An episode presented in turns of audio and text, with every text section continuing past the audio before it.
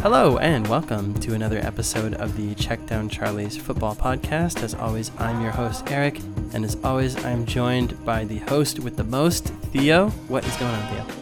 What is going on? Um, nothing much, as per usual, except uh, this time it's part two of uh, us recording in person The live series. the live series. Exactly. Absolutely. Rizzoli's been back for over the Christmas break. He's been here for what, like three weeks? Yeah, coming up on it. I mean, I'm I'm heading home tomorrow, so had to get one more recording in, of course, before before I go back across the Atlantic. So always uh always happy to do it in person, you know? Like Yeah. Zoom uh, has a particular quality, but I mean, we've been over it, but always better to do it in person. Much better, and things move smoother. You know, I don't have to think as much.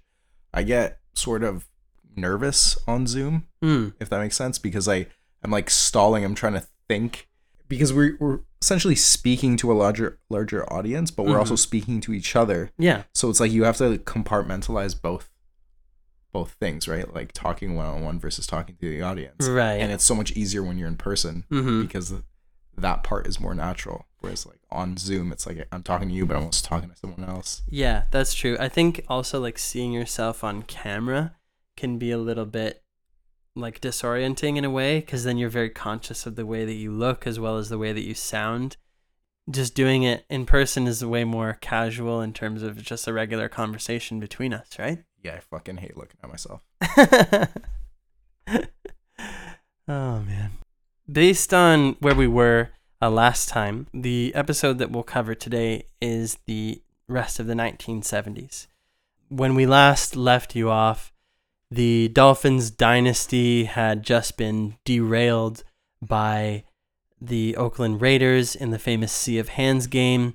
Uh, Larry Csonka, Paul Warfield, and Jim Kiick had made their way to the WFL uh, in search of more money and exposure to a different league. And the Dolphins were kind of struggling to find their identity at that point. Yeah, the wheels were sort of falling off, metaphorically speaking. Mm-hmm. and their best years were behind them. They're sort of metamorphosizing into a new version in the late 70s.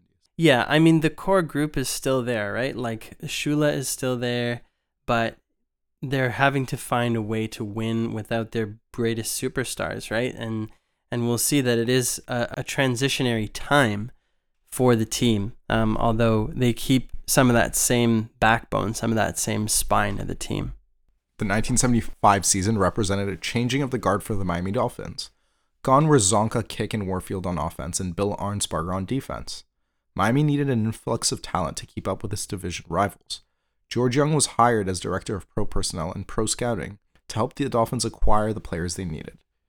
Along with Shula and Bobby Beathard, the trio got to work.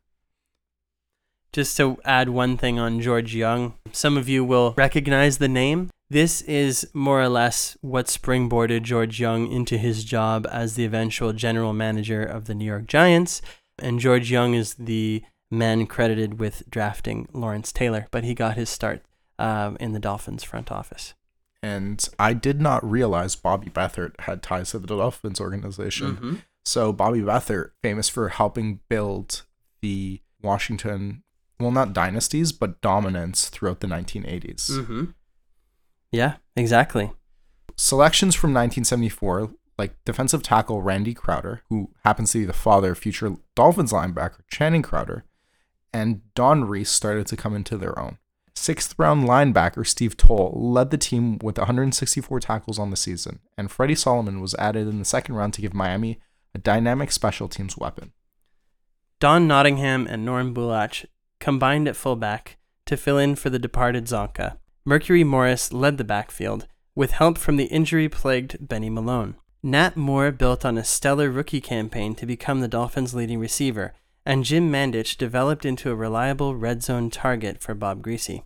No matter who was carrying the ball, the Dolphins' formula for success in 1975 was similar to what it was prior run the ball until they stop you. The Dolphins had several 200 yard rushing games in the season, and Don Nottingham finished 1975 with 12 touchdowns. Bob Griese was allowed to air it out much more and had one of his best games against the Bears, passing for almost 300 yards and three touchdowns. The no name defense stepped up despite injuries to Manny Fernandez and Mike Kolen. Stanfill and Den Herder anchored the defensive line, with new starters Crowder and Reese blossoming. All in all, the defense still allowed the fewest passing touchdowns in the NFL that season. The defense's crowning achievement was a 43 0 blowout of Joe Namath and the Jets. The Dolphins forced eight turnovers, including six interceptions from Broadway Joe. The 75 Dolphins overcame a shaky start to rattle off seven straight victories in the middle of the season. In Week 10, lightning struck twice as Bob Griese was injured against the rival Colts and replaced by the ageless wonder Earl Morrall. Despite losing to the Colts, he led them to victory in New England the following week before suffering ligament damage to his knee. Shula said, quote, The old man got out of his rocking chair and did an outstanding job. With Morrall and Griese both sidelined, the job of commanding the offense fell to second year pro Don Strock. He filled in admirably, leading Miami to victory against the Bills to set up another crucial encounter with the Baltimore Colts in the second last week of the season. It was clear that this was a must win game for both teams as the loser would be unlikely to make the playoffs. It took until the third quarter before Mercury Morris broke the deadlock to make it 7 to nothing. The Colts responded by tying it up at 7 in the fourth quarter as the game was a defensive struggle. In overtime, Colts quarterback Bert Jones was given the opportunity to win the game. NFL narrator John Facenda hit us with this beauty. Quote, as the Chesapeake Bay fog rolled in, the figures on the field took on the guise of ghostly apparitions, and Bert Jones needed 96 yards to realize his impossible dream. End quote. Doesn't Facenda just encapsulate the moments perfectly on film? Yeah, absolutely. It really contributes to the whole narrative of it, you know, like having descriptions like that, you know, it's almost like you're watching a movie, right? Yeah, he was the original like marketing tool Mm-hmm. for a whole generation Yeah. in the 70s. Mhm. Yeah. Absolutely. Those uh, NFL films, season recaps, and films and highlights are a gold mine for people like us because you know you get to look back on the season and, and understand it from a whole new perspective and john facenda's narration definitely helps with all of that He's the precursor to all of this, right? Mhm. All of this NFL media doesn't really exist without NFL films. absolutely i mean it's ed sabol right it's the sabol family that really is instrumental in founding nfl films and what essentially becomes the media arm of the NFL outside of the TV broadcasts, right? Bert Jones was able to lead his team to victory as they hit a field goal to equal the Dolphins' record of 9 and 4. The Dolphins had one last chance to seize a division title, despite Earl Morrall coming in for Strock, leading them to a come from behind 14 to 13 victory. The Colts won their matchup and were headed for the playoffs. The Dolphins had maintained their record of at least 10 wins in every season that Shula had coached. The Dolphins also still had the best record in the NFL since the merger in 1970. However, they were on the outside looking in. Of all the members of the 1970s Dolphins that we've covered so far, the most enigmatic figure seems to be safety Jake Scott. Throughout the course of our research, Scott's name seemed to come up only very seldomly, with the most important note in his career being that he was Super Bowl VII MVP. Scott's talent was clear, but why was this clearly gifted individual so rarely mentioned alongside his teammates? The answer lies in what we can gather from his interactions off the gridiron, particularly with Don Shula. Jake Scott was another diamond in the rough brought to the team by Joe Thomas. Scott had previously played in the CFL with the BC Lions before being drafted in the seventh round by the Dolphins in 1970. According to Undefeated, when Joe Thomas drafted Jake Scott in the seventh round from the CFL, he bragged to the media that they were able to get a first round talent for seventh round money. Thomas convinced Scott to take a $10,000 pay cut to play in Miami. Mercury Morris describes Jake Scott's role on the team as such. Quote, Jake, on the other hand, was a holler guy, a good old country boy who came to the team from the University of Georgia via the Canadian Football League. He added spunk and savvy to the defensive backfield and a lot of fun to the team's off the field comings and goings. There was also the Redneck Club. These were the good old beer drinkers. Jake Scott was the leader of this group. Not in the uh, mold of the beer drinker, but it reminds me a lot of Cam Wake because Cameron Wake in 2000, I'd say seven or 8 Mm-hmm. he was actually an undrafted free agent who had a role playing job with the New York Giants Mhm. and then ended up making his way to Canada and played for the BC Lions. And that's where he got recognized and then signed the big deal with Miami. Right. So this is like that, I don't know, like 30 years prior. Yeah, absolutely. Yeah, early precursor to that. And, you know, sometimes the talent can slip through the cracks, or maybe sometimes it takes players longer to develop. Leagues like the CFL and WFL, that kind of thing, XFL for a modern day equivalent, uh, are really helpful for the players that might not have caught someone's eye if they didn't get a second look. Makes me wonder why, and we'll probably get into this more with later podcast episodes. We'll definitely do the research, but it always makes me wonder why there isn't some sort of like G League like there is in the NBA, where there's like a developmental league that's partly sponsored by the NFL. Like these teams are worth multi billions of dollars, and it seems like they can never just, there's never enough talent Hmm. but there is like it's just the you know the assessment of that talent is always is wrong and like at times it's- it's just imperfect timing as well because some of these players like Cam Wake just need to sort of toilet out in an inferior league to just get some playing experience before they're actually qualified or Mhm. like you know good enough to play in the NFL. You could certainly make the argument that the college and university programs work as a developmental quote unquote league for the NFL. But I think there was also the experiment that the NFL had in the mid to late 2000s, which With was NFL Europe. which was NFL Europe, right? That I think whether it was ill-fated or whether it came before its time because now you're seeing games being played in London, being played in Munich, so obviously the interest is there. I would love to see NFL Europe make a comeback or even have a team say in London or Munich just so that you know more prospects have a chance of of making it to the NFL it is interesting to think that, like you said, the NBA has the G League, and there's definitely the hunger to play football. So I think it would be really advantageous for the NFL to invest more in developmental leagues. Jake Scott's talent was undeniable. However, to say that Scott was not a fit for Shula's disciplinary style would be an understatement. According to Dick Anderson, quote, Coach Shula would yell at some players like me. He'd talk calmly with others. He'd joke with some, like Zonk. Jake Scott? Jake, he'd leave alone. According to Mercury Morris, Jake Scott was on a skiing trip during the preseason one year.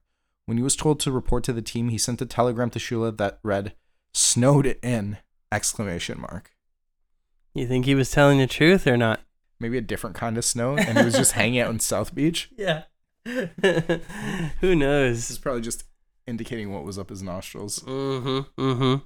As players were getting on the bus to go to the Super Bowl against Washington, Don Shula spotted Scott still outside the bus, handing tickets to his friends and chatting. According to Undefeated, the interaction went down like this. Shula says, You're going to be late for the biggest game of your career. Scott said, What's the matter? You thinking about going down as the losingest coach in Super Bowl history? scott's toughness was never an issue after having both hands broken in one season he's quoted as saying now i find out who my real friends are when i go to the bathroom. During the lead up to the super bowl game against washington in 1972 scott had been dealing with a serious shoulder injury and a broken hand.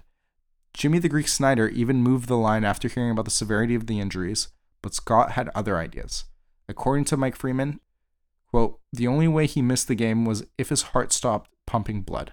As all of you know by now, Scott had two interception and won MVP honors in the game with a broken hand and an injured shoulder. As it turns out, it would be Scott's mouth that would get him in trouble. During a game in 1974, he would call defensive coordinator Vince Costello a fucking moron. When Shula turned around to ask what was happening, Scott shot back, quote, I wasn't fucking talking to you. Also, going back to that, uh, me alluding to him doing coke, I have no, it's not confirmed that he's ever taken the substance. I was just It's, it's conjecture. Yes, absolute conjecture. There's no proof of that. There's no proof that you know Jake Scott indulged in any of that. But But there's also no proof that he did not. exactly. So we'll leave that one up to you guys. While the WFL were busy courting the likes of Warfield, Kiick, and Csonka, Scott used this to his advantage off the field. He began to brag to Robbie and the higher ups that he was fielding offers from the same league. Dolphins brass panicked and uncharacteristically gave Jake Scott a $600,000 contract over five years, making him the first defensive back ever to make six figures in the NFL. That's such trash money, but like, I guess like, it's slightly over a hundred thousand dollars a year. Yeah, I mean, think about it. 120k a year. Csonka, before he goes to the WFL, says he's making about fifty thousand a year salary. So this is more than double Larry Csonka's annual salary. But that's interesting that he's the first defensive back to even make over six figures, which before the emergence of Deion Sanders in the 90s, Mm-hmm. the defensive backs were significantly underpaid. And like if you compare that to today's game, defensive backs get paid like at a premium. Whenever they hit free agency, they're always going to command a high salary. Yeah. You could argue that playing cornerback and safety are the most athletically demanding positions on the football field because as a corner, you're covering receivers, you're covering the fastest and most agile players on the field and having to adjust to their movements, you know, which is not easy. They aren't just receivers who couldn't catch, by the way. exactly. Contrary to popular belief, right? According to Dave Hyde of the South Florida Sentinel, Scott refused to attend a mandatory team banquet in 1975. He chose to go to the dog track instead. He was fined $500 but claims to have won $700 at the track soon after. In 1976, Scott refused to play in any exhibition games, citing the same injured shoulder that nearly kept him from his MVP performance in 1972. Shula clearly didn't think that this was too much of an issue and insisted that Scott take pain killing injections to play in the game like the rest of his teammates. When Scott refused, Shula fined the safety $5,000. Scott went on to speak to the Miami News regarding the incident. Quote, I've got about 10 players as witnesses. Shula can intimidate five or six of them, but I know two or three that he can't intimidate. End quote. Scott then immediately requested a trade from Miami. The two men exchanged words, and a day later, Jake Scott was traded to Washington. There were also rumors that Shula said fuck you to him at a 10th anniversary function in 1982. But Shula denies this ever happening. I'd like to think that that actually happened because, as we'll get into it later on, Shula and even Joe Robbie almost get into it, like fist fighting Yeah. at a banquet. Mm-hmm. He uh, tends to get lost in the sauce, I bet. I think that it's more like dominant personalities. It seems cheesy to say like alpha males butting heads, but at the same time, like if you're a coach, you're used to being in charge and you're used to people listening to what you have to say and like taking what you say as gospel. So having somebody that's strong and hard headed like butting against you can't really be easy to like take that in stride, you know? Mm-hmm. So, as usual, Larry Csonka does a good job summing things up. Every player from our team misses Jake. Jake was great. He did that all the time. He always played hard and played at a high level. When you hear people talk about the great safeties in league history, his name is rarely brought up. But the other guy in that game was Manny. At the very least, Manny and Jake should have been co MVPs. Say what you will about Jake Scott, but his presence on the Dolphins was certainly felt. He made five Pro Bowls from 1971 to 1975. He is still the Dolphins' all time leader with 35 interceptions. He recovered two fumbles against the Vikings in 1973 in the Super Bowl. Sadly, Scott passed away in 2020, aged 75. Whether or not his attitude always meshed with Shula, we can without a doubt say that Jake Scott was and always will be a Dolphin legend. Thanks for listening to the Check Down Charlie's podcast. Check us out on YouTube, Spotify, iTunes, and Podbean. Don't forget to follow us at CheckDCharlies on Twitter and at CheckDownCharlies on Instagram. Like, comment, and subscribe on all platforms, and don't forget to leave us a review. Until next time, thanks for tuning in.